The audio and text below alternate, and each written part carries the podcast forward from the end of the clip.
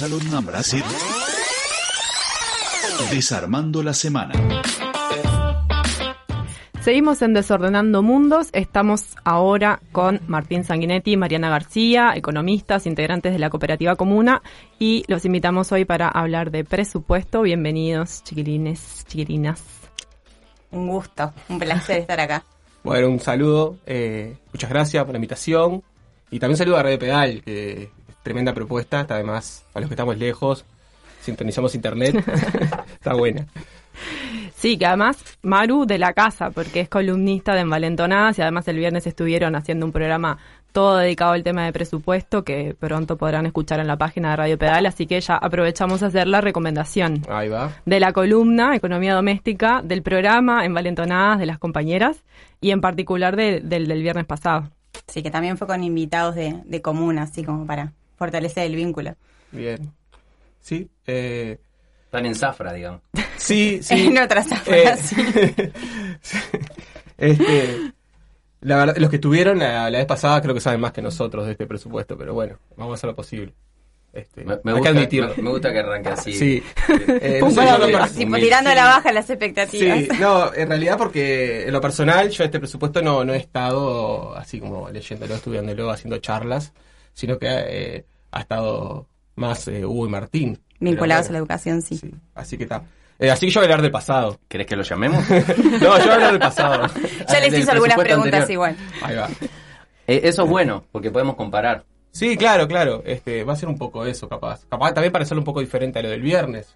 Mm. ¿No? No sé. No, además un poco que, que conversábamos, que, que si bien obvio que, que la idea es poder conversar de, de cuáles son las particularidades de este presupuesto, también hay cosas que, que está bueno mirarlas en la historia larga, ¿no? Porque algunas se expresan ahora, pero tienen raíces más hondas, incluso de, de los gobiernos progresistas, y otras que son estructurales de lo que es este justamente el quehacer del Estado más allá del, gobierno de turno. Entonces también está bueno ver eso, que, que no, no es que todo se juega ahora y que no todas las decisiones se, se condensan en, en esta ley presupuestal. Sí, y también tener en cuenta que eso, que si bien está bien, o sea, hay una reacción política, es la derecha reaccionaria, ¿no? La derecha conservadora sumada con derecha fascista que está llevando adelante todo esto. Un combo. Bueno, en realidad de- hay cosas que ya vienen de antes, como ideas que, que- que estaban a la vuelta, algunas ideas que, que- que- que buena parte del progresismo quería llevarlas adelante y no, y no encontraba consenso y ahora están acá y nada, que también está bueno pensar también políticamente este presupuesto y, y la LUC, que es todo un compo, ¿no? No es una cosa aislada de la otra, eso seguro. Capaz, antes de entrar en detalle, capaz que está bueno eh, mm, conversar un poco por qué es importante el presupuesto. Porque, Sí. O sea, qué dimensión tiene si uno lo piensa con respecto a la actividad económica general del país. O sea, se juegan los salarios públicos, las jubilaciones, se juega el presupuesto educativo, el de la salud, pero en términos de volumen, ¿se puede cuantificar más o menos eh, qué significa en términos de la economía general? Sí, claro, eh, nosotros teníamos un plan que capaz que se los contamos. Para, para Dale, lo que era vamos esto, que era, que era esto, no, que- No, pero está- estamos en sintonía. Sí, nuestra idea era como, como contar un poco esto que vos estás proponiendo ahora y después ahondar en dos temas, que, que son la vivienda y la educación. Bien. Este, pero sí, eh, no sé, nosotros somos, somos caóticos, ¿no? Nos vamos a, cuando vos quieras. no- No, no, dale, dale. No, que capaz que eso, eh, primero qué es el presupuesto, ¿no? Desde el punto de vista como institucional, político, qué es la formalidad del presupuesto. Bueno, eh, son potestades que da la Constitución, el, el, el, gobierno de turno eh, tiene un, un plazo para presentar un plan quinquenal. Este, somos de los pocos países del mundo que seguimos teniendo planes quinquenales, este, que también se van deformando. De hecho, el, go- el- Sí, el anterior no el anterior, eh, si bien eh, era un plan quinquenal, eh, en concreto, eh, desde el punto de vista presupuestal, era un plan a dos años, que después en las rendiciones de cuenta se fue modificando incluso. Este, entonces, bueno, es un plan quinquenal donde el gobierno tiene que plasmar en, en- en- una ley que, que- y en un presupuesto, o sea, cómo lo va a llevar adelante, no solamente una idea, sino también algo concreto, cómo lo va a hacer desde el punto de vista económico, de, bueno, eh, cuál va a ser el rol del Estado en ese, en ese quinquenio como decía Mariano, obviamente, el Estado es una cosa compleja, este, es la historia de presupuestos. Uno podría como re- recor- recorrer la historia de los presupuestos y construir la política económica o, o el rol del Estado en la economía a lo largo del tiempo. Este, o sea, es muy difícil de que un gobierno llegue y haga un presupuesto de cero, ¿no? Obviamente, porque está este la historia. Pero claro, claramente es eh, uno puede saber en ese presupuesto qué va a pasar de, acá a cinco años. Y, y esa es la importancia que tiene. Después en las rendiciones de cuenta, que son eh, to- todos los años, se rinde cuenta de si se está llevando a cabo el plan o no, y tiene algún margen de maniobra en esa rendición de cuentas, puede hacer cosas, pero el, el presupuesto es como la- la- la orientación política que va a tener este, el, el gobierno de turno. Y bueno, este, este, este gobierno de turno arra- arranca, uno lee la, exposición de motivos y parece que se va a cambiar todo, ¿no? Porque todo lo que antes se hacía, o sea, tiene un diagnóstico de lo que se hacía que, que, que- muchos son, son, son mentiras, o sea, o, sea, o por lo menos no, no, no los demuestra y los dice.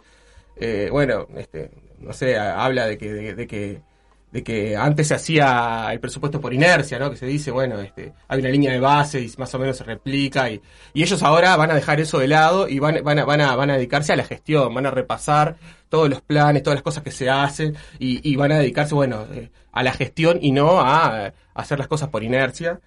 Lo cual eso, desde el punto de vista práctico, es primero que es imposible y que además antes tampoco se hacía así, porque todos los gobiernos se preocupan por lo que se hacía, por cómo mejorarlo y este, está. Esa es una.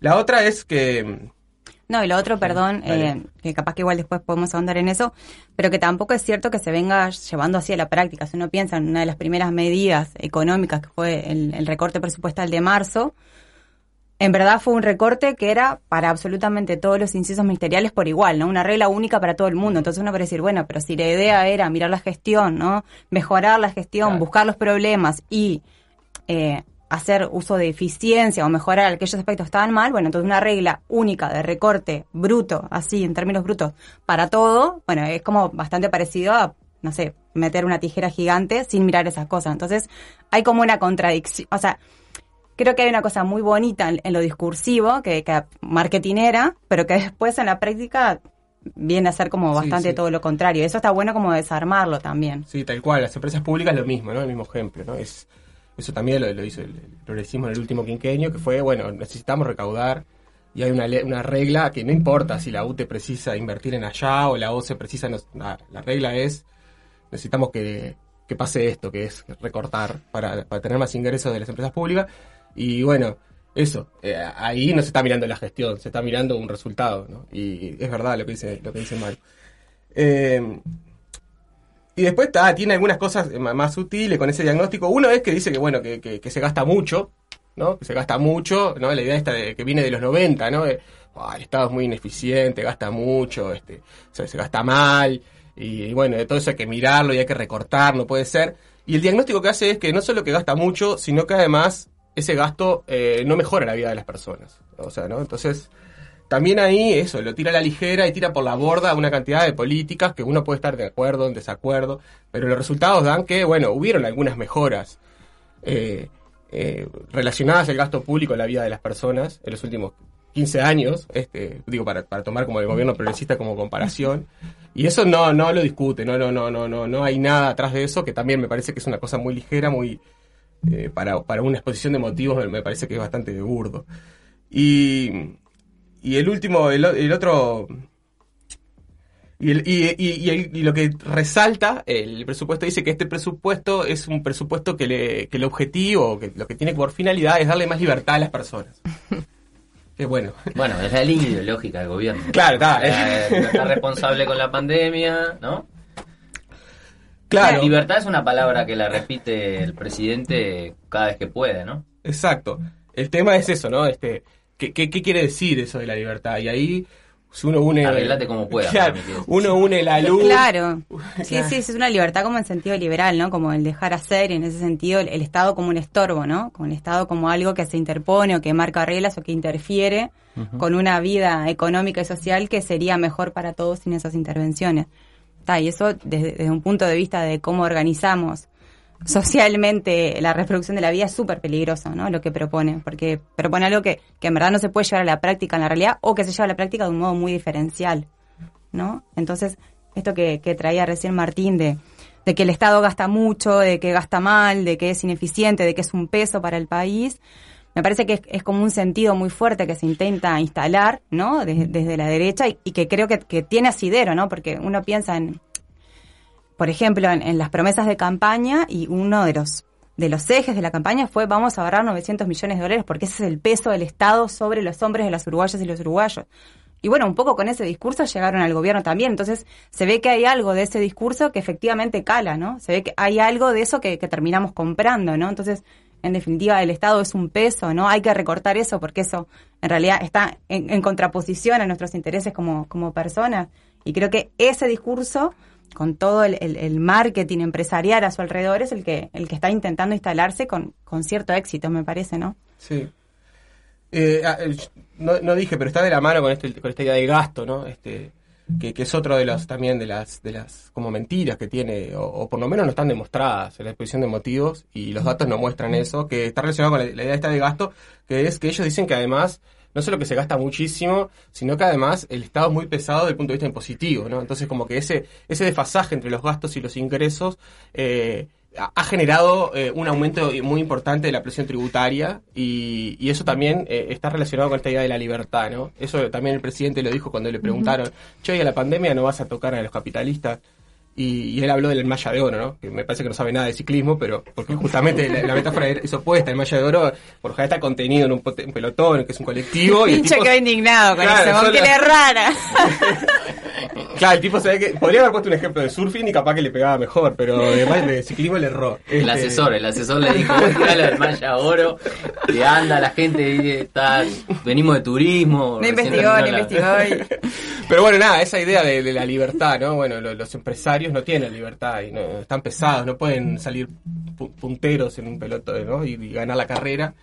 Y esta idea de la presión tributaria, que tampoco tiene asidero, porque eh, si bien Uruguay eh, eh, puede, puede, uno puede pensar que una presión tributaria alta, eh, uno tenía que pensar alta con respecto a quién, uh -huh. ¿no? Este, uh -huh. Y bueno, y sobre quién recaen los impuestos también, eso, eso es bien importante. De eso, hecho, perdón, de hecho, ahí va, que, no, que, interrumpa, pero eso es una cosa que queríamos preguntarles, o yo por lo menos, de eh, cómo, digamos, cómo sal, de dónde sale el dinero que conforma ese presupuesto que después se distribuye y en, es, en ese de dónde sale, digamos, qué lugar tienen estos empresarios que parecen ser los que están cargando con todo y, y en qué medida están así o no, digamos.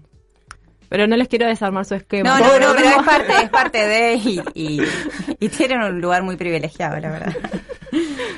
Sí, eh, o sea, cuando capaz que también antes de responder esa pregunta vale. este, eh, no nos quieren responder no no no ya, ya, vamos porque era, era como el fin también de qué es el presupuesto y el rol del estado no la vida que, que, que, que, también no sé a, a, nosotros nos ha llevado bastante como a lograr hacer un vínculos adecuados este pero eh, nada si uno lo piensa en términos de, de, disputa, a veces nos acusan de, de estatista, ¿no? Por ejemplo, cuando vamos, nos vamos para afuera, no sé, nos juntamos con chilenos, por ejemplo, nosotros quedamos como unos keynesianos. Pero bueno, lo, lo cierto es que el Todos Estado... son keynesianos ahora, ¿no? Sí, sí. Eh, no sé qué tanto.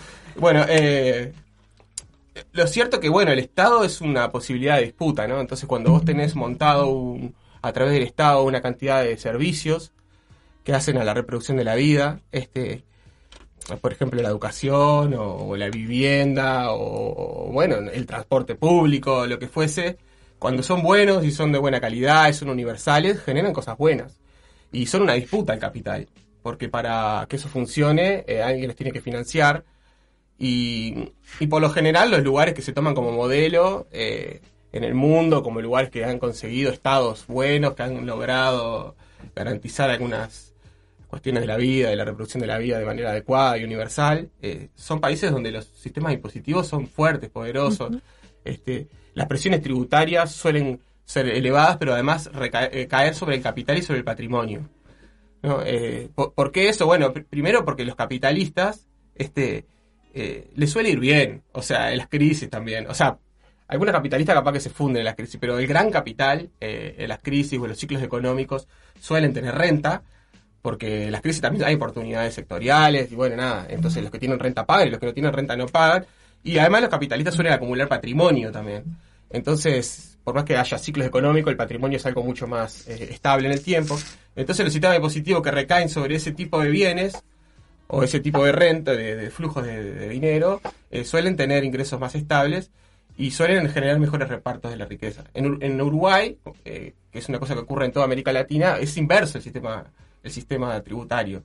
Eh, el sistema tributario es- está, la gran mayoría, el 60% de los impuestos son impuestos al consumo, que generan lo opuesto a eso otro, ¿no? El consumo es muy volátil con las crisis, es, es muy injusto porque las personas más ricas logran ahorrar y no consumen todo, mientras que las más pobres gastan todo, de hecho se sobre, se endeudan para consumir, entonces están pagando más de sus posibilidades.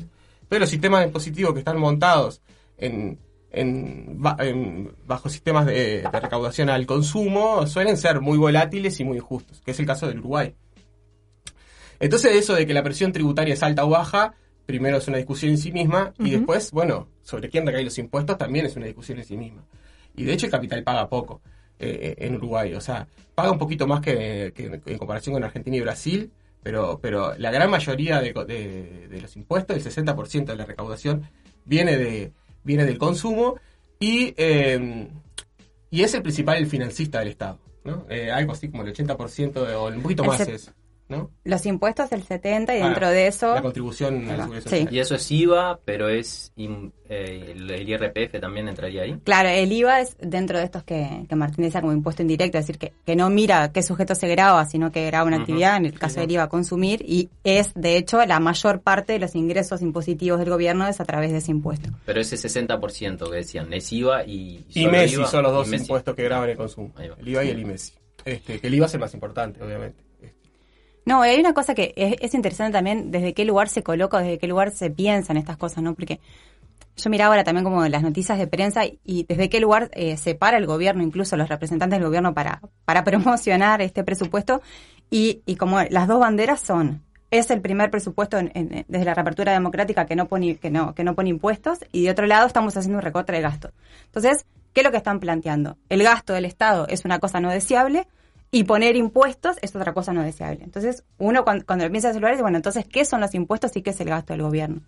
¿No? Pues son, eh, está instalado en esa clave, ¿no? Y, y pega. Entonces, uno no puede desarmar eso, no terminamos de entender. O sea, ¿los impuestos son malos? No. ¿Cómo van a ser malos? Nosotros vivimos en el marco de una sociedad que requiere del esfuerzo colectivo, por tanto, tiene que nutrirse también de ese esfuerzo colectivo. El asunto es a quiénes se graba, por qué y en qué condiciones.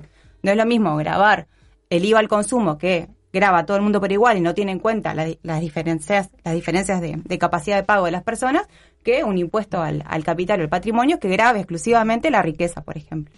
¿No? Entonces, Usualmente se dice que se recauda poco de eso, si se, ¿no? Es el, como uno de los argumentos es eh, que si se sube el, el impuesto al capital, eso en sí no, es- no termina siendo muy eficiente porque recauda poco.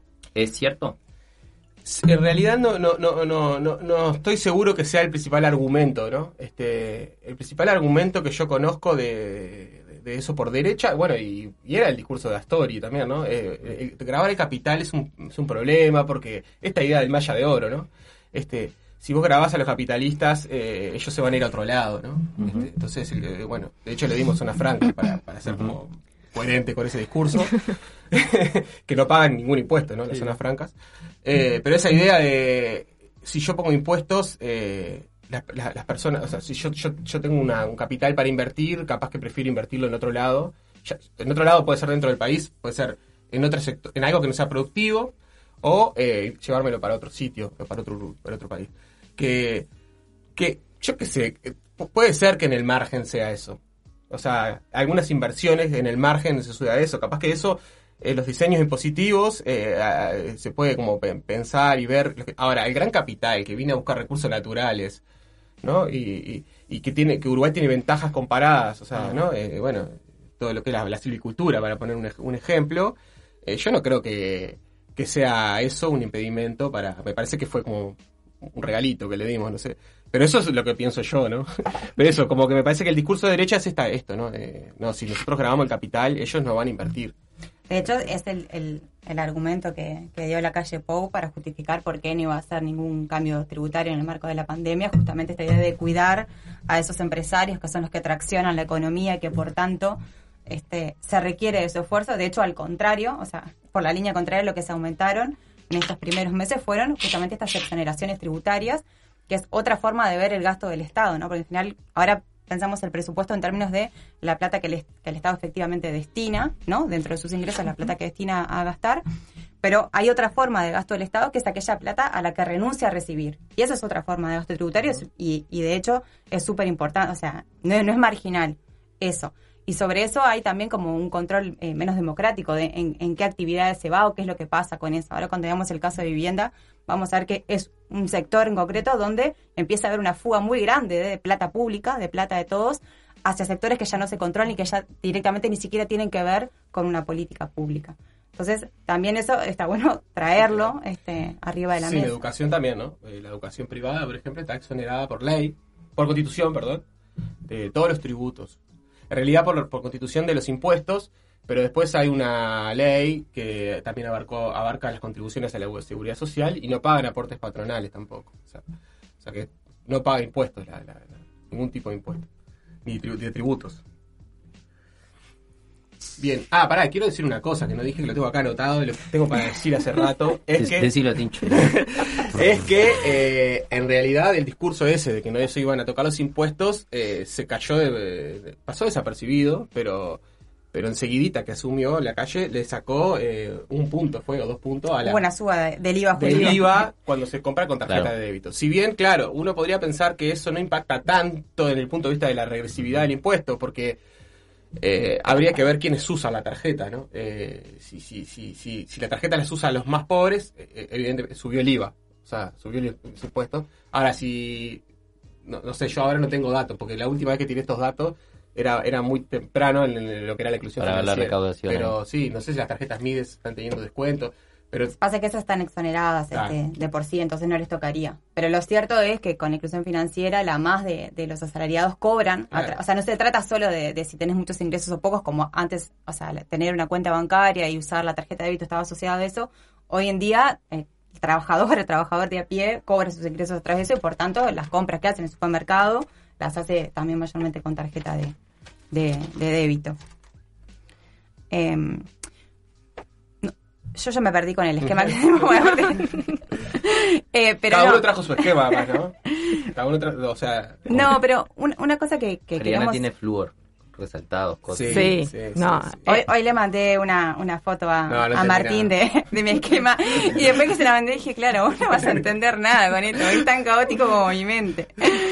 Eh, no, pero una cosa que sí queríamos colocar en relación a esto, que, que es desde el lugar donde, donde nos parece que tiene más sentido pensar la cuestión del Estado, y es cierto que a veces nos- se nos acusa de, de, de estatistas, no solo afuera, sino también acá, muchas veces, pero tiene que ver con, con entender al Estado no solo como un espacio de disputa, sino como una posibilidad de eh, socializar ciertos aspectos de, de la vida, ¿no? Entonces, cuando lo podemos pensar en esos términos, me parece que adquiere como otro sentido. Entonces, dejar de pensar Estado como esa, esa cuestión abstracta y lejana, sino decir, bueno, en definitiva, cuando pensamos en los bienes y servicios que puede proveer el Estado, primero, podemos llegar a interceder en de qué manera queremos, porque no significa solo que el Estado genere una política pública, nosotros estamos lejos de eso. Eso es- es una forma de intervención estatal, podría haber otras, ¿no? Pero tiene que ver con justamente qué espacio de la reproducción de nuestra vida queremos desmercantilizar, es decir, queremos que eso salga del espacio mercado, por tanto que salga de eh, la cuestión vinculada a mi capacidad de pago, a mi capacidad de acceso, y pasa a ser algo que resolvamos colectivamente, que es algo que tenemos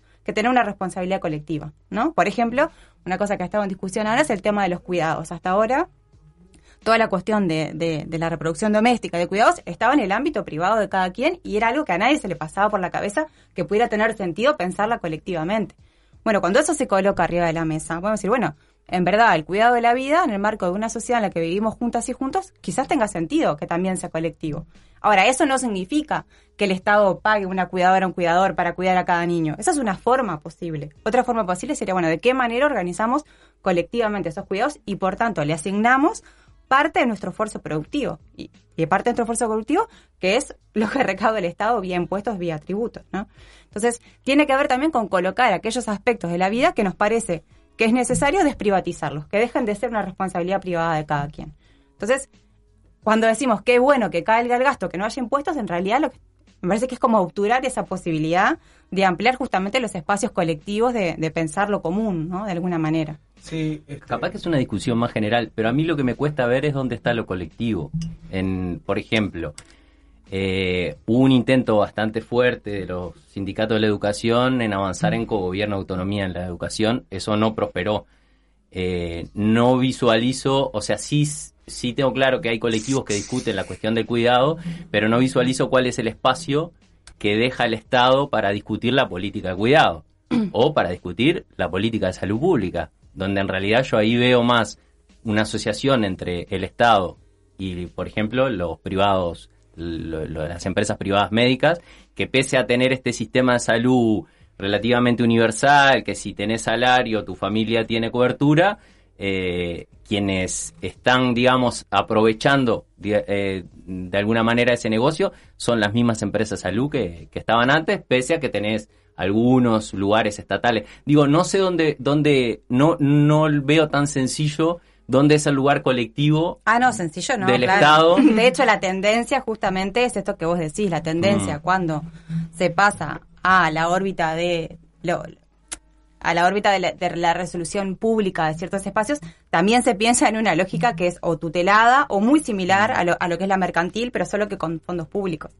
¿no? De hecho, un poco, si pensamos el sistema de cuidados, que, que tiene un montón de ventajas en el sentido de que sí logra colocar esto, que es una responsabilidad colectiva, y tratar de atender esas necesidades, los mecanismos muchas veces terminan pareciéndose mucho a, bueno, de la forma mercantil, pero solo que garantido con recursos públicos. Parece que el desafío justamente, y me parece que, que, eso es como que también lo requiere la creatividad, pero no, no solo la creatividad de cómo llevarlo adelante, sino también como la organización, decir, bueno, con estos recursos que son nuestros, que son de todos, no queremos esta forma, sino que queremos otra. Y eso es cierto que hay que construirlo, por, por lo menos en Uruguay no suele darse en esos marcos, no suele haber poca, poca autonomía y poca participación para pensarlo. Pero sí hay otros espacios donde, no sé, uno piensa, por ejemplo, en el caso de la vivienda, el cooperativismo de vivienda es una política pública, pero con la que se ha logrado generar bastante autonomía, por ejemplo, los colectivos que después hacen uso de esa herramienta. No digo que, que no es la panacea, sin duda, pero es un ejemplo de espacios donde se han ganado una autonomía para llevar adelante ciertos aspectos de algo que, en definitiva, es una política habitacional, una política de Estado. Entonces, No, además, digo, eh, digo está, está bien la, la- la- la reflexión. A veces como que también la, militancia por recursos públicos queda, queda, queda agarrada en un, en un sitio medio extraño desde el punto de vista como de movimientos sociales, ¿no? Como que, que de gente que quiere como pe- pensar otras cosas. Pero tal, es el Estado capitalista también. O sea, vos le estás pidiendo al Estado capitalista que gaste, ¿no? Eh, tiene una limitante desde el punto de vista político. Pero hay, hay como algo de que parecemos quizás comprender que el presupuesto es muy importante, no solo porque determina cómo se distribuye la plata, sino cosas mucho más estructurales de cómo se va a organizar la vida social a la hora de entender cuál es la importancia de ir a pelear por presupuesto, pero después parece que la pelea siempre fuera más por los montos que por las formas en que esa plata se gasta, ¿no? Claro. Entonces ahí hay como un desfasaje también desde la militancia o desde las organizaciones en nuestra capacidad de poder pensar no solo el número, sino también la forma en que eso se gasta. Sí, y es difícil enamorarse también, y ahí es donde también avanza mucho eh, esta otra parte, ¿no? De, bueno, de- por ejemplo, en los últimos años hay te- tenemos muchos ejemplos de, de la utilización del Estado en este tipo de servicios. Ya, ya, ya, ya no es ya no es la privatización de los 90, sino es vamos arriba con el gasto público, pero eh, hay mucho capitalista eh, captando renta, la educación es un ejemplo, ¿no? Este, o bueno, en las empresas públicas, ese es otro ejemplo. Lo cierto es eso, tiene una limitante que, que es esto, es el Estado capitalista, digo, no, no. Pero hay algunos servicios que, que me parece que, está- que- que es interesante pensarlo y dar la disputa. Por, eh, esto que, este, este discurso de que se gasta mucho y, y que se recauda, que hay muchos impuestos, está bueno desmantelarlo, está bueno seguirlo este, pensando, ¿no? Hay, servicios que socialmente son... eh, socialmente eh, es un error que, que- se privaticen eh, desde el punto de vista de largo plazo, ¿no? La educación es un ejemplo. Ahora, en la micro, en la concreta, ¿no? Hay una racionalidad concreta que, que- que te lleva a la privatización, pero pensemos del sistema educativo por un momento. El sistema educativo, cuando uno lo piensa desde una órbita macro, ¿no? Y, bueno, capaz que puede distribuir bien los recursos a nivel territorial, donde se precisa. Ahora, a nivel MIC, cuando, cuando se, se, deja la órbita del mercado, ¿qué termina sucediendo? Y bueno, muchos colegios de élite en los barrios ricos, y después, ¿no? Si fuera privado, no, no, no, no, no habría nada, porque si no, no hay renta posible de los barrios pobres para que la gente pueda pagar. Y eso, desde el punto de vista social, es, es, es un error. Entonces, bueno, este es el Estado capitalista, tiene limitaciones, pero pujar por, por, por, por gasto público tiene su que hacer después en la concreta. ¿no? No, es que creo que en la, en la contraposición privado-estado, yo tiendo a pensar que, bueno, están los estatistas que dicen lucho por controlar el Estado, controlando el Estado, controlo la orientación de los recursos, ¿no? Eh, obviamente que lo privado siempre, o sea, tiene esa cuestión de menor capacidad de acceso, o sea, no, no, no sería como la contraposición. Yo pensaría si incluso eh, en el resguardo del Estado, por ejemplo, yo creo, el, Mariana decía lo de la vivienda, me parece que hay muchas acciones del Estado para garantizar derechos que han sido deformados por las organizaciones sociales. Lo de la vivienda me parece un caso claro.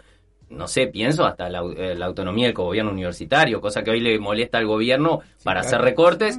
Eh, entonces, pensaría más que, más que decir, sobre todo porque me parece que la lógica en, en la polarización Estado-privado, lo que nos quedamos es ta, Estado. Pero en la forma en que colectivamente, supuestamente, se discute cómo, cómo resolvemos la salud, cómo resolvemos la educación, cómo resolvemos la vivienda, el Estado en general no incorpora, eh, o, o, so- o sea, o sea no, es, no es una relación estable de, con respecto a las demandas, por ejemplo, de las organizaciones.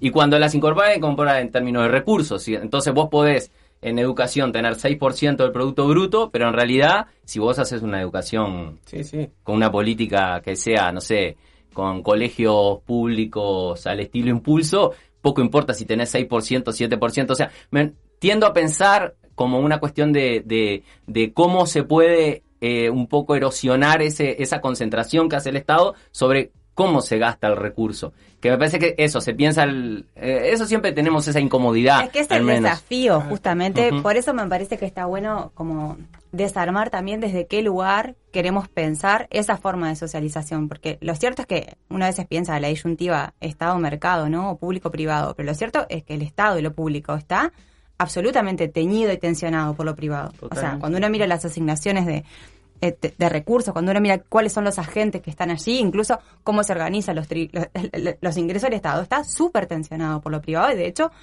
o sea, lo que condensa ahí justamente lo que expresa son esas relaciones de poder que son muy claras. Entonces, incluso es, es medio eh, falsa esa dicotomía ah, público-privado, Estado-mercado. No, en verdad el Estado está absolutamente tensionado. Por eso, me parece que desde la militancia, de las organizaciones sociales, el desafío más grande que tenemos justamente es desbordar eso, porque fácilmente se puede caer en el corset de... ay, en el corset, claro, de que una cosa de lo público en realidad termina siendo muy, muy, muy parecida, ¿no? A a lo que es el mundo privado, solo que, bueno, sí, ga- garantido por unos recursos que, que son del Estado. Y eso puede no ser tan distinto, ¿no? Puede no ser mejor. Entonces, este, es como un desafío. Igualmente, más allá que, sin duda que esto es así, y, y es como una preocupación que muchas veces traemos, sobre todo nosotros que a veces nos concentramos como en, en mirar algunos números y esto como que parece que queda como, como detrás, también es cierto que hay ciertas cuestiones básicas y mínimas que es muy importante que estén, incluso aunque estén bajo ese formato, ¿no? Entonces, también eso, porque si no también se puede caer como en otro lado, entonces, no, prendemos fuego el. Estado, ¿no? Que a veces a todos nos parece un poco tentador, pero no es cierto que de todo lo mismo y no es cierto que una situación u otra, este, impacte de igual, de igual forma, sobre todo sobre quién impacte, sobre quién no. Entonces, este, nada, igualmente me parece que está bueno como, como colocarlo. Capaz que podemos entrar como en, lo- en los dos casos, que no sé cómo estamos. de No sé cómo ¿eh? estamos, sí. Podemos ir a un, Un poquito de un música. poquito de música Y, y, nos después- damos tiempo para ordenarnos para la Sí, segunda creo que los casos además también pueden abrir más discusiones de estas que Sí, capaz que solo en línea con como las cosas ejemplificantes. Muy bien.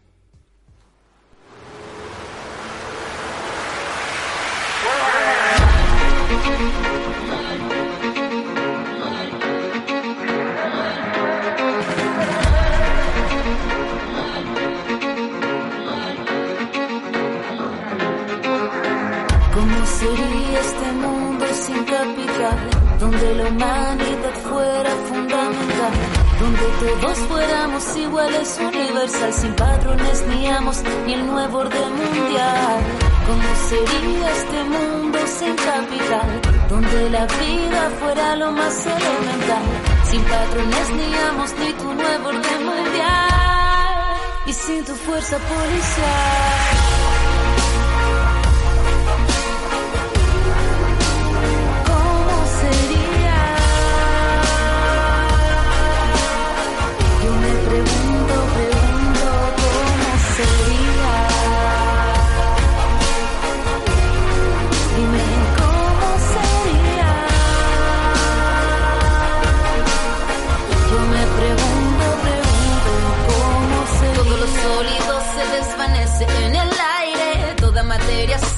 En un solo instante, todo lo devora, todo se desploma, se cae a pedazos como el imperio de Roma. No hay forma alguna de tener equilibrio si la balanza ha caído y no se ha sostenido.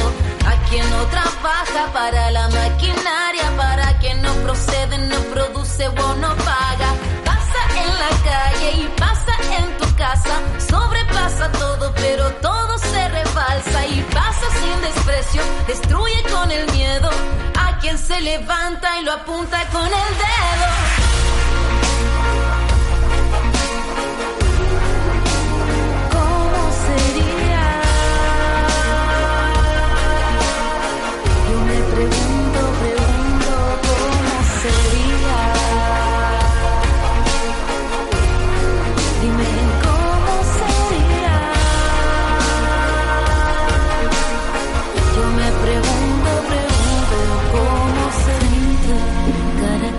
A cara al sol, con el corazón plagado de amor. Sopla un viento fugaz como una señal de este ideal. Nada ni nadie podrá quitar este palpitar para impulsar. Nadie nos podrá borrar este gran soñar, este fuego que llevamos a ¿Cómo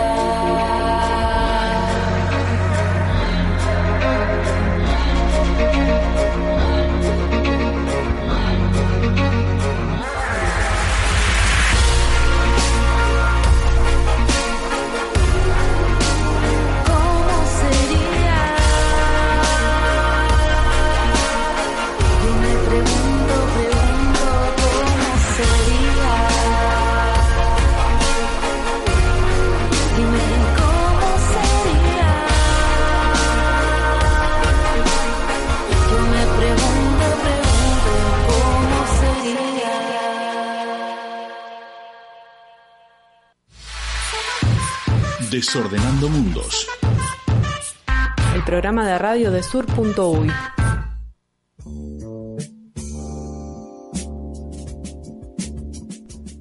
Bueno, seguimos conversando bastante en el, en el corno intensa. Nos quedó corta la música para, para la charla de... Eh, a ver, Sanfer, otro temita. Justo le íbamos a encontrar la vuelta, además, ¿no? estábamos a punto, estábamos a punto. Bueno, seguimos entonces con Mariana García y Martín Sanguinetti conversando sobre el presupuesto y bueno, eh, pasamos capaz a estos dos casos que ustedes traían como para ejemplificar un poco estas discusiones más generales que conversábamos en la primera parte. Bien. Eh, vamos con vivienda. ¿te Bueno. Eh, quiero decir que vivienda es como poco discutido, ¿no? Poco, ¿no? Es ¿Es poco poca discutido. plata? Eh, ahora eso se lo va a desasnar eh, Mariana, pero eso, ¿no? Como que políticamente es jodido porque la vivienda es como un- una de las cosas más importantes de, de la reproducción de la vida, ¿no? Una, tener una vivienda, un techo, no sé, y sin embargo, Yo pienso que en verdad tiene como sentido que eso sea así, ¿no? Porque cuando uno piensa justamente la vivienda es como el espacio doméstico y privado por excelencia, ¿no? Entonces suele también quedar en, en- en ese ámbito de lo que es privado, de lo que resuelve cada quien, como cada quien puede, puertas adentro y condicionado a, a la capacidad de cada quien. Entonces es justamente, me parece que el caso de la vivienda es la expresión de cómo cuando algo queda absolutamente privatizado termina quedando políticamente también en esa órbita privada y por tanto más difícil de, de traerlo al espacio de lo público, de lo común, siendo que es justamente el espacio primario de reproducción de la vida. O sea, si hay una deficiencia en el espacio ese primero, en el que estamos, habitamos, crecemos, nos cuidamos, entonces a partir de ahí las cosas empiezan a, estar jodidas en, en varios planos. Entonces, en el mundo de, de lo discursivo, ¿no? De los derechos, de la importancia, siempre se ve, ¿no? Se dice que la vivienda es el portal de los derechos, ¿no? Como esta idea de, de piso mínimo. Sin embargo, después cuando uno mira en qué, en qué manera eso se, se materializa en, bueno, si es algo que, de hecho está garantido por constitución, ¿no? Entonces dice, bueno, está súper jerarquizado en lo discursivo, ahora después en la práctica es uno de, de esos espacios que está más privatizado y que tiene muy poca muy poca intervención este estatal. Si lo pensamos en, en términos de dinero, se lleva menos de medio punto del PIB, que- Claro. que, es muy muy poquitito, o sea, muy poquitito. Si lo comparamos con el déficit de lo que era la caja militar, es la mitad de eso, o sea, es, es- marginalmente es muy poca plata para los problemas que tiene el país. Pues uno puede decir, bueno, en realidad es poca plata porque Uruguay podría no tener ningún tipo de problema de este tipo, pero lo cierto es que sí lo tiene, ¿no? Entonces es este como una, como una asignación que es bastante marginal. Sí, yo ahora con la pandemia me di cuenta, por ejemplo, que, que, que- que mi casa es muy chiquita. Y eso que vivo en una casa, yo me considero privilegiado. Te iba a decir. Pero tenés que dar clase y te están gritando los gurises ahí, ¿no? Entonces también eso, como esta idea de, ah, mirá, está el plan Ceibal, qué bueno que no va a, a generar ningún problema con la educación. bueno, conectarte capaz, eh, por si tenés conexión, pero conectarte capaz en un lugar donde tenés que compartir un cuarto con, cinco hermanos, no sé, me, me imagino como situaciones así. No, y las incoherencias mismo de que me parece que una de las cosas que, que la, pande- la pandemia para mí le vino, como decía, la humanidad, mirá toda la porquería que generaste, ¿no? Con los mecanismos que hasta ahora te diste para organizar la vida. Y en el caso de la vivienda creo que fue muy concreto, ¿no? Porque de un lado circulaban estos hashtags de quédate en casa, nos cuidamos entre todos, eh, la, la vivienda como ese espacio seguro y, y de cuidado, de confort, como no se imagina como el, el- una casa de, reclame, ¿no? Y lo cierto es que esa no es la realidad de prácticamente, o sea, esa es la realidad de muy poquita gente. Entonces, de otro lado, después de haber colocado eso donde quedó en evidencia, ¿no? Porque era muy evidente que había un montón de problemas para, incluso para resolver cuestiones sanitarias y de salubridad, después la contracara de cuando se piensa la vivienda es una contracara privatizadora y de recorte, ¿no? Entonces es como, como la presión máxima de ese doble discurso.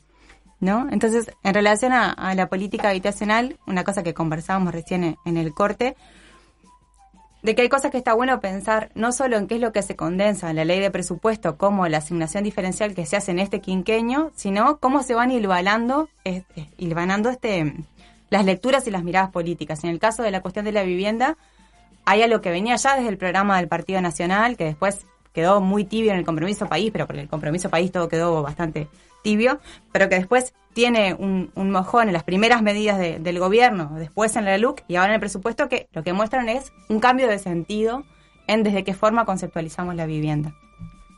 Y ese cambio de sentido tiene como, como dos cuestiones. Una que es el, retiro de la forma de provisión como más pública de la vivienda, incentivando más la participación de privados y mejorando las condiciones para los privados.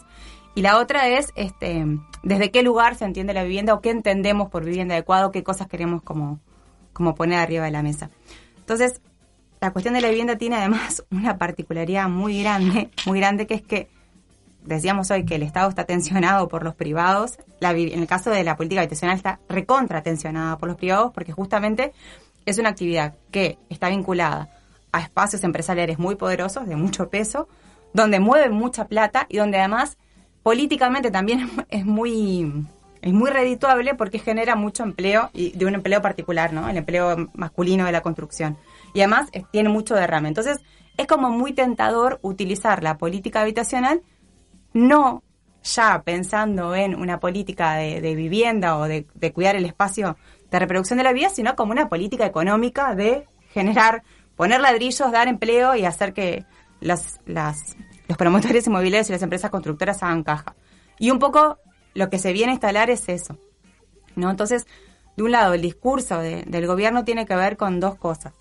De un lado, hay una emergencia habitacional en el país y esa emergencia habitacional está en los asentamientos, ¿no? que esto ya viene del, del periodo anterior, esta idea de asentamiento cero. Entonces, colocar el problema de la vivienda como ese problema concreto, ¿no? de esa precariedad extrema, como si ese fuera el único problema que tiene el país. Entonces, en por supuesto que es importante, por supuesto que, que- eso condensa un montón de condiciones que son quizás de las más precarias, pero no solo, ¿no? Entonces me parece que ahí termina una cosa como muy, muy de mínima, ¿no? Solucionamos los asentamientos, se acaba el problema de, de vivienda del país.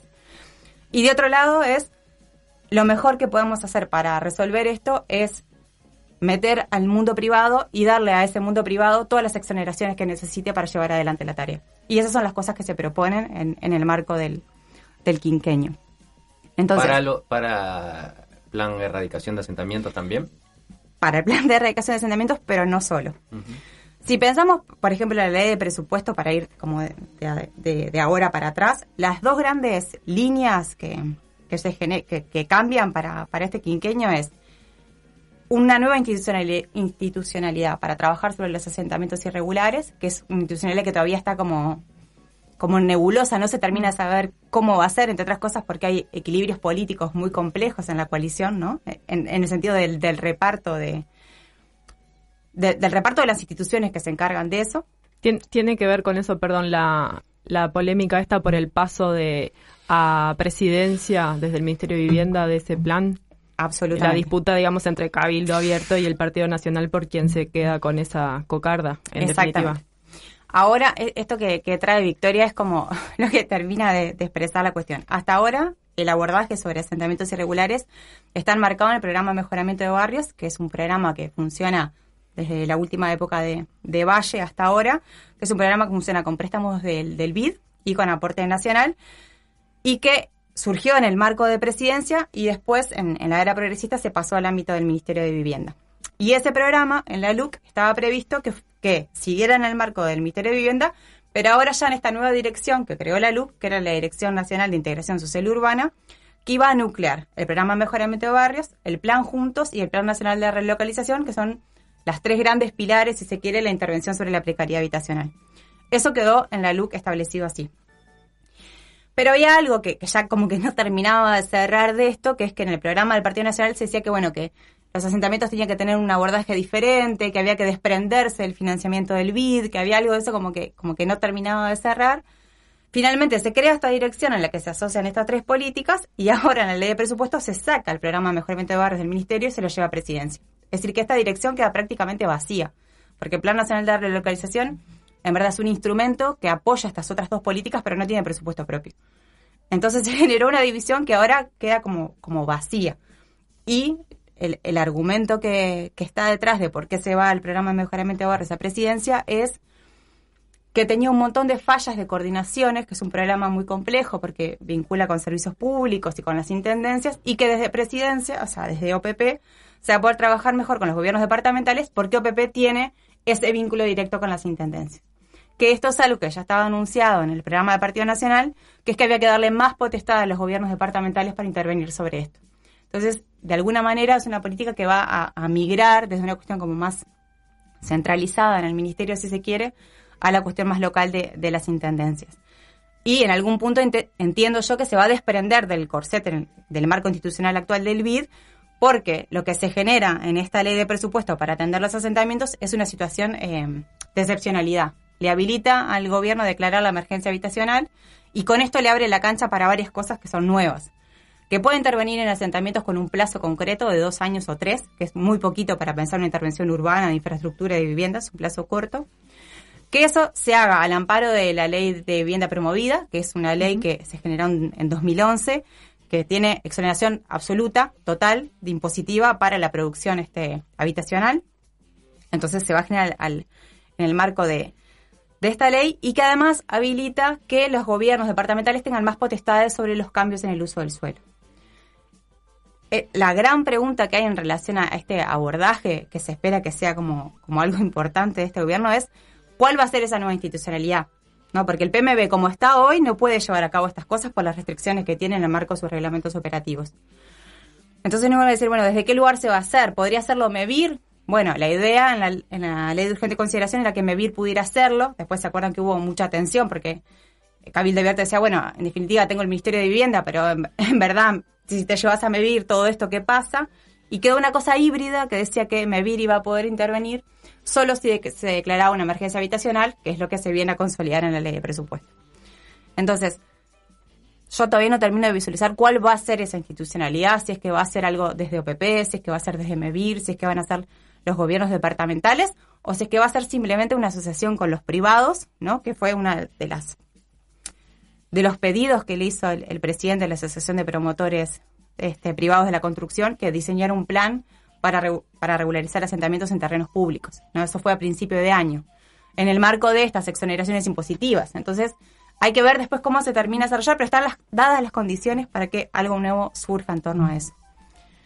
Y lo otro, que es el nuevo cambio, es la, la, potestad de que el Ministerio intervenga en fideicomisos financieros para captar fondos privados para la construcción de vivienda. Y en este caso la idea es, eh, en palabras del gobierno, atender a las capas medias, que es como un sector que, que, bueno, que no es ni tan pobre para la política pública, ni que tiene tanta plata como para el mercado crediticio, entonces queda ahí como en el medio. Y lo que se propone son fideicomisos financieros que capten dinero de, de las AFAPs y de los bancos y que utilizando también esta ley de, de, la vivienda promovida, es decir, con la herramienta del gasto tributario, ¿no? Es decir, te exonero de impuestos para que esa actividad sea más barata, se generen viviendas a, un- a unos costos que son muy, muy bajos. La idea es que estas viviendas sean de 40 mil, 45 mil dólares, que es la mitad de lo que cuesta hoy en día las la vivienda en, en la política pública. y la idea de esto está encadenado con otra cosa, que es que el plan es que esto se trabaje con, con vivienda en madera. Entonces, hay como una cuestión que, que es como grande. Hay de un lado una promoción a la utilización de la madera como tecnología no tradicional para lograr este abaratamiento, más este, las exoneraciones impositivas, más el, el- uso de, de dineros de privados con una gestión privada. Entonces, esta es una, o sea, el fideicomiso en sí mismo, financiero y utilizar fondos privados para la construcción de vivienda no es una cosa mala, ¿no? Captar esos fondos no, no, no, no, es algo que, que- que uno puede decir es bueno o malo, pero el asunto es cómo eso se dirime y de qué manera se, se conforma.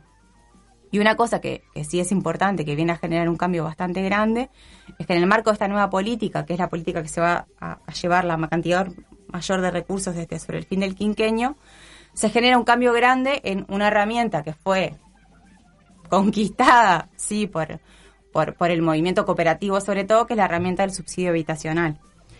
Eh, no sé, para hacer un resumen cortito, eh, en el 2008 se generó una reglamentación, pero en 2017 pasó a ser ley, de que no solo interesa garantizar el acceso a una vivienda, sino que también interesa garantizar la permanencia, es decir, una vez que estás, que te puedas quedar.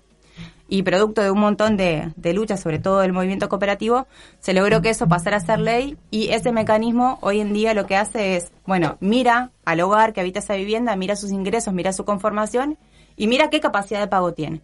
Y si su capacidad de pago es cero, que, es la realidad de muchos hogares, entonces no puede destinar nada a vivienda porque precisa los recursos que tiene para resolver otros órdenes de la vida, la alimentación y servicios básicos. Y si la capacidad de, ese hogar es tal que puede pagar la cuota entera o el alquiler entero, perfecto, entonces que lo haga. Esta introducción del fideicomiso viene a ser como una derogación parcial de este mecanismo de subsidio habitacional y dice, bueno, le vamos a subsidiar si ese hogar no puede pagar, pero no todo. Le vamos a subsidiar máximo un 30%. Entonces viene como, más allá de, de- de lo numérico, lo que viene justamente a, a quebrar es esa idea de mirar a, a los hogares en relación a su capacidad y garantizar el derecho a la permanencia como un derecho este importante de, de los hogares. Entonces es un cambio fuerte y hay un poco de nerviosismo en, en relación a, bueno, si esto que ahora se enmarca en, el- en la política del fideicomiso, si después la idea es desbordarlo al resto de los programas habitacionales, ¿no? Entonces ir de a poco Pero haciendo todos una los programas habitacionales tienen el subsidio a la permanencia. Hoy en día sí, Ajá. No solo las cooperativas. No. Las cooperativas es, es lo más conocido porque es como el, el movimiento social que está asociado a eso, pero el resto de los programas este, públicos se rigen bajo este mismo mecanismo, Y eso sería para las nuevas viviendas que se construyan por esa modalidad. en el marco del fideicomiso. El asunto es qué pasa después con, bueno, vos hiciste un recorte parcial de un mecanismo, de una herramienta estatal, después, bueno, ¿qué, qué va a pasar con el resto de la política? ¿No? Como si se va a usar como experiencia, como plan piloto o, o como qué. Y con respecto a las cooperativas, ¿qué, dice el presupuesto? Nada, la misma plata, menos. En verdad, hay unos cambios eh, que son un, poco menores en relación a la gestión misma de las, de las cooperativas. Pero yo creo que lo más importante es lo que no se dice, en realidad, en relación a, las cooperativas. Hoy en día, el programa de cooperativas de vivienda es como el programa más importante de la cartera. ¿no? Es el que se, o sea, se lleva más de la mitad de- del, del presupuesto. Y eso, hay como una, una parte de eso que ya está comprometido, ¿no? Porque también una particularidad que tiene la política de vivienda es que tiene plazos largos, ¿no? Vos comprometes dinero hoy, pero ese dinero lo comprometes hoy por cuatro o cinco años. Entonces, una de las quejas de, de Albornoz, que es el, el- el de la Dirección General del Ministerio, es nos dejaron toda la plata comprometida. No podemos hacer mucha cosa porque nos dejaron todo el dinero comprometido. Y eso es en parte cierto. Entonces, cuando uno mira la distribución del presupuesto para el quinquenio, los primeros años, la estructura a la interna del, mi- del- del ministerio queda bastante estable y hacia, el fin del quinquenio, que es cuando efectivamente se puede mover algo, entonces la línea desde la que se nutre el fondo para las cooperativas cae a la mitad. Con lo que uno puede pensar que los llamados a cooperativas para los próximos años van a ser muy menores y muy menguados porque no hay dinero destinado para eso sobre el fin del quinquenio.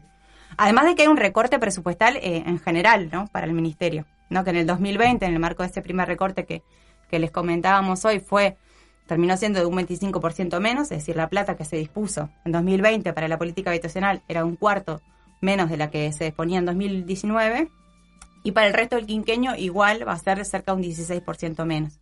Entonces ya estamos hablando de una política que por sí prevé recortes para la aplicación directa, a la vez que prevé ampliaciones por la vía del gasto tributario a través de la ley de, vivienda promovida. Entonces, como un recorte al, al- a la política institucional y en esto que hablábamos hoy, a esa herramienta justamente que tiene que ver más con, con ciertos espacios de autonomía, ¿no? De las personas interviniendo en la política, como es el cooperativismo de vivienda, y de otro lado, un uso del Estado un poco más opaco a través de los constructores privados y de la inversión inmobiliaria privada. Entonces hay como un cambio de eje este, y además estas cosas sucedieron todas muy rápido. O sea, los cambios en la ley de vivienda promovida sucedieron el, o sea, a los 20 días de haber asumido el gobierno. Lo que te da la pauta de que, bueno, cosas que Ah, estaban pronto. Sí. absolutamente prontas para firmar. Bien, pasemos al segundo ejemplo, tema, asunto. Eh, no, yo me quedé colgado con una cosita nomás de esto de vivienda, que también es un cambio en, lo- en lo que es eh, el mercado de alquileres, ¿no? En la, en la LUC, que eso me parece que también es bien fuerte, ¿no? No sé si Sí, sí. eh, querés contarlo vos, porque yo no soy el técnico. Pero me quedé, a mí me sorprendió, no, no, a mí me sorprendió porque está esto también, esta idea del, de- de- del Estado como garante de algunos derechos que hablábamos hoy. Eh, acá hay una clara opción como mercantilizadora del mercado de alquileres. que- que-. Sí, de un lado, de nuevo, como el doble discurso, ¿no? O sea, de un la- eh, esta idea de que, bueno, el, el alquiler como opción de vivienda, que es una opción válida, ¿no? Porque tiene un montón de ventajas, por ejemplo, la, la, la temporalidad de que vos te puede interesar una vivienda por unos años, pero no necesariamente. O sea, es una herramienta muy útil. Entonces, la idea era fomentar eso y el problema que, que, que existía es el tema de las garantías, ¿no? Hay gente que no tiene garantía para acceder a una vivienda.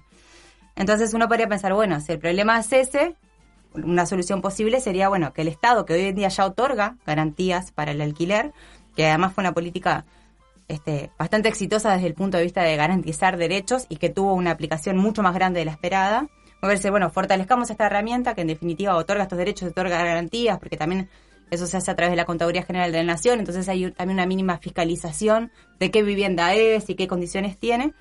Pero no, por el contrario, lo que, lo que se propone, que, en realidad era una iniciativa de- del, del propio de la calle Pou de hace muchos años y que se condensó en la ley de urgente consideración, es generar un submercado de alquileres que esté absolutamente desregulado. Es decir, que quien es propietario de una casa y quien quiere alquilar, firmen un contrato donde digan que se van a regir por esta ley y esta ley lo que dice es, nosotros no pedimos garantía, no hay contrato ninguno y en caso de incumplimiento o en caso de que el propietario simplemente no quiera más arrendar la vivienda, entonces puede mediar un desalojo absolutamente veloz y con absolutamente veloz me refiero a días.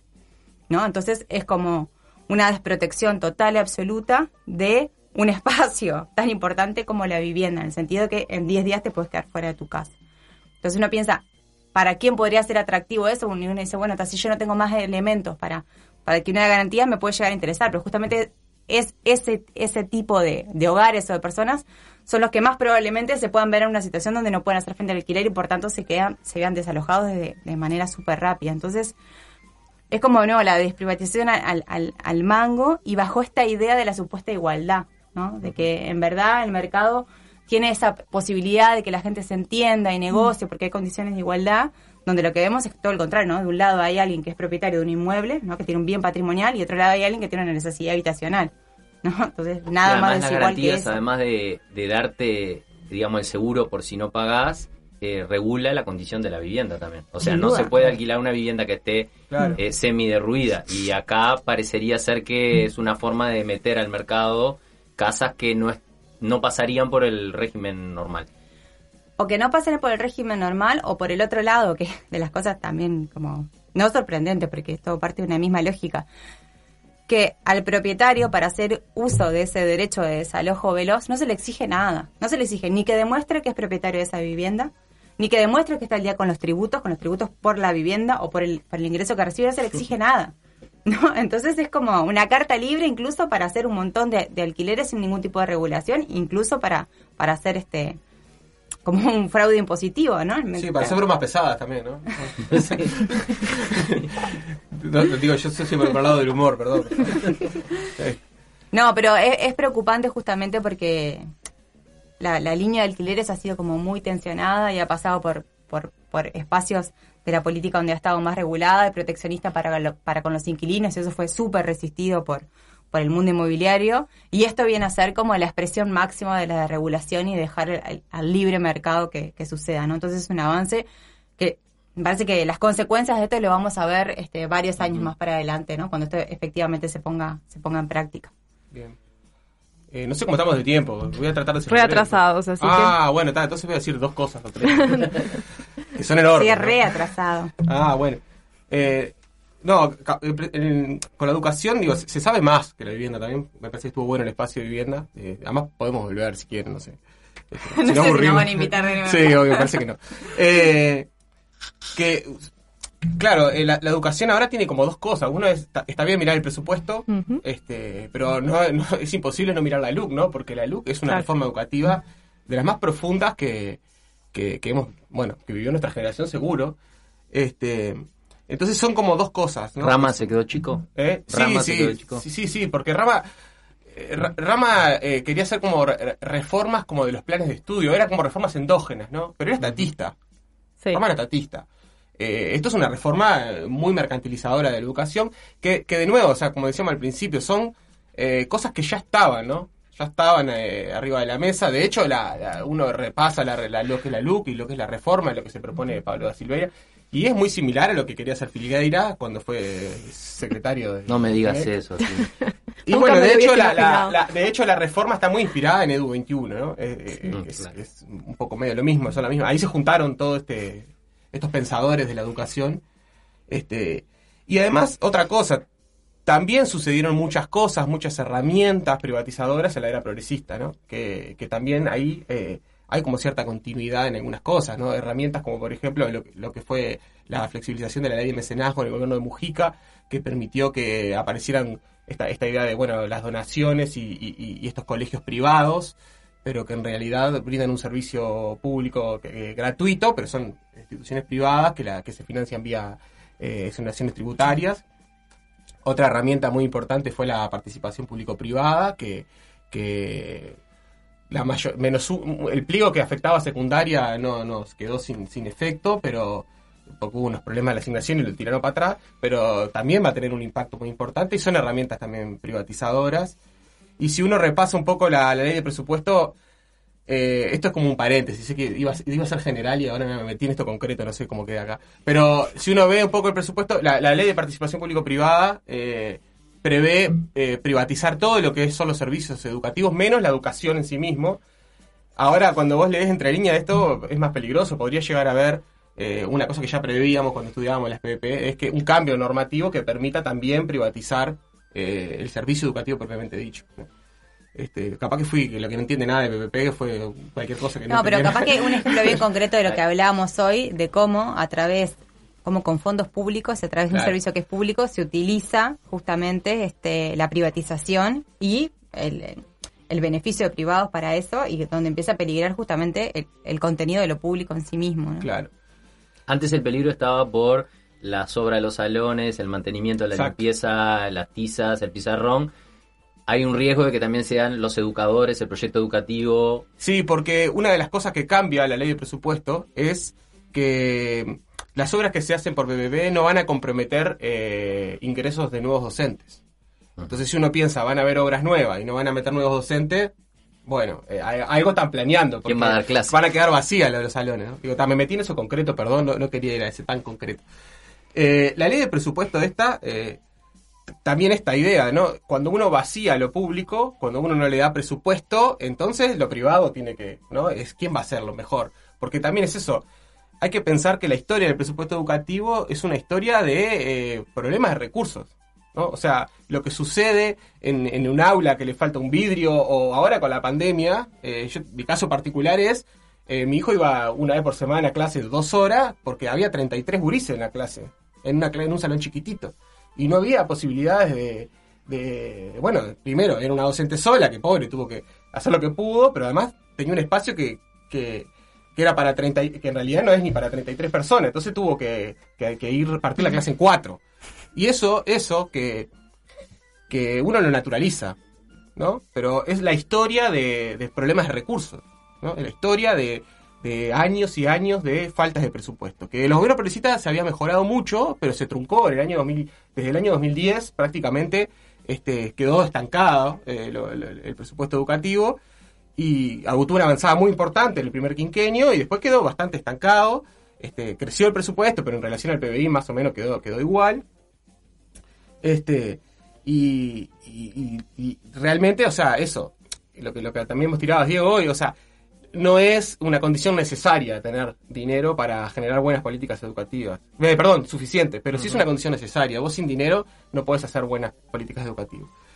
Este, entonces, bueno, eh, este presupuesto lo que hace es de, eh, hacer caer de nuevo eh, el presupuesto educativo que, que, bueno, había tenido una- un, un aumento en el primer quinquenio de gobierno progresista, había quedado medio ahí, y ahora este quinquenio vuelve a, a retroceder. Eh, la principal forma de retroceso que tiene es vía salarios, ¿no? Este, a- ahí lo que, lo que va a pasar es que hay, hay dos años consecutivos de pérdida salarial y bueno, es un sector intensivo en trabajo, ¿no? El 80% del presupuesto se destina a pagar salarios y, y bueno, entonces la, la, la, la, caída salarial hace caer el presupuesto que uno podría pensar, bueno, eh, eh, en realidad no necesariamente tiene que caer el presupuesto porque podría caer el salario, pero tener más, más, más docentes. ¿No? O sea, con el- pagarle menos, pero tener más, no. Sin embargo, hay un recorte. Eh, la universidad queda igual, pero ANEP tiene una caída importante y que, bueno, que el la famosa cifra 6%, eh, obviamente nos alejamos, porque hoy estamos en el entorno de, de toda el área programática de educación, en el entorno del 5 con, tengo anotado por acá, el 5 con 43 sería toda el área eh, programática educación y va a caer a 4,87. ¿no? Entonces, de nuevo, y bueno, eh, esta caída presupuestal está muy asociada a esta idea de eh, la mercantilización. Y entonces, si uno ve lo que va a pasar, la LUC tiene eh, unas, algunas propuestas que son o sea, a, muchos niveles. Primero, hay un cambio de gobierno a, nivel de institucional macro de la educación, o sea, quién define la política educativa, quién las va a llevar a cabo. ¿no? Ahí hay un cambio muy importante que, no sé cómo estamos de tiempo, pero vamos a repasarla brevemente. O sea, antes la, antes la educación pública tenía un- una incidencia muy importante de lo que es la, la, forma- la formulación de política educativa y ahora pasa a tener un rol mucho más importante de todas las instituciones privadas. El MEC pasa a tener un rol protagónico de la política educativa también y, la NEP hay un retroceso muy importante de lo que es la autonomía del cogobierno porque los el codicen sigue existiendo, pero hay un cambio que lo hace mucho más protagónico al- a presidencia, digamos, y los desconcentrados dejan de existir, ¿no? pasan a tener como un gerente, y, y ahí también se pierde participación de los trabajadores. Eso por como el lado más macro. Y después hay un cambio eh, a, a- a nivel de centros, ¿no? la famosa autonomía, la palabra autonomía deformada a la autonomía del centro. ¿no? Entonces se prepara el terreno para pensar las escuelas como una unidad donde pueden tener cierta autonomía, van a poder posiblemente, porque es el modelito que, que hay, es eh, disputar presupuesto en relación a resultados que tengan. También hay un cambio ahí normativo que lo- los, las direc- los directores de los centros pueden elegir, ¿no? Antes re- o sea, ahora es al revés el sistema, los docentes eligen dónde van a trabajar. Ahora hay un cambio con la LUC donde el, Cambia el mecanismo de cambia el elección mecanismo de elección, claro. De, bueno, ahora es el director eh, puede, o directora del, del- del centro educativo puede elegir.